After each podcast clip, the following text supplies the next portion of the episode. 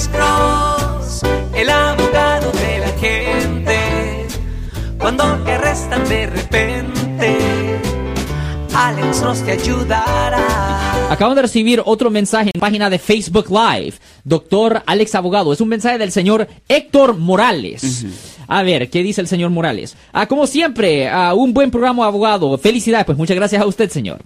Ah, tengo una pregunta. Mi hija fue tocada sexualmente por un invitado en la casa. Ella tenía 10 años. Hoy día ella tiene 23. ¿Se puede denunciar todavía a la persona que cometió esta falta que supuestamente lo cometió 13 años atrás? La respuesta corta es sí.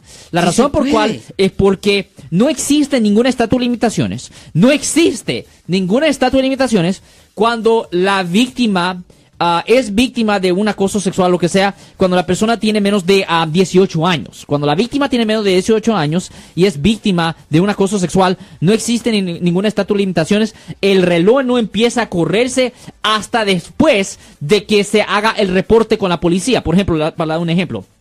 Puede haber una señora que fue violada por una por un cura, voy a decir, ah, 30 años atrás, cuando ella tenía ah, eh, eh, eh, 13 años.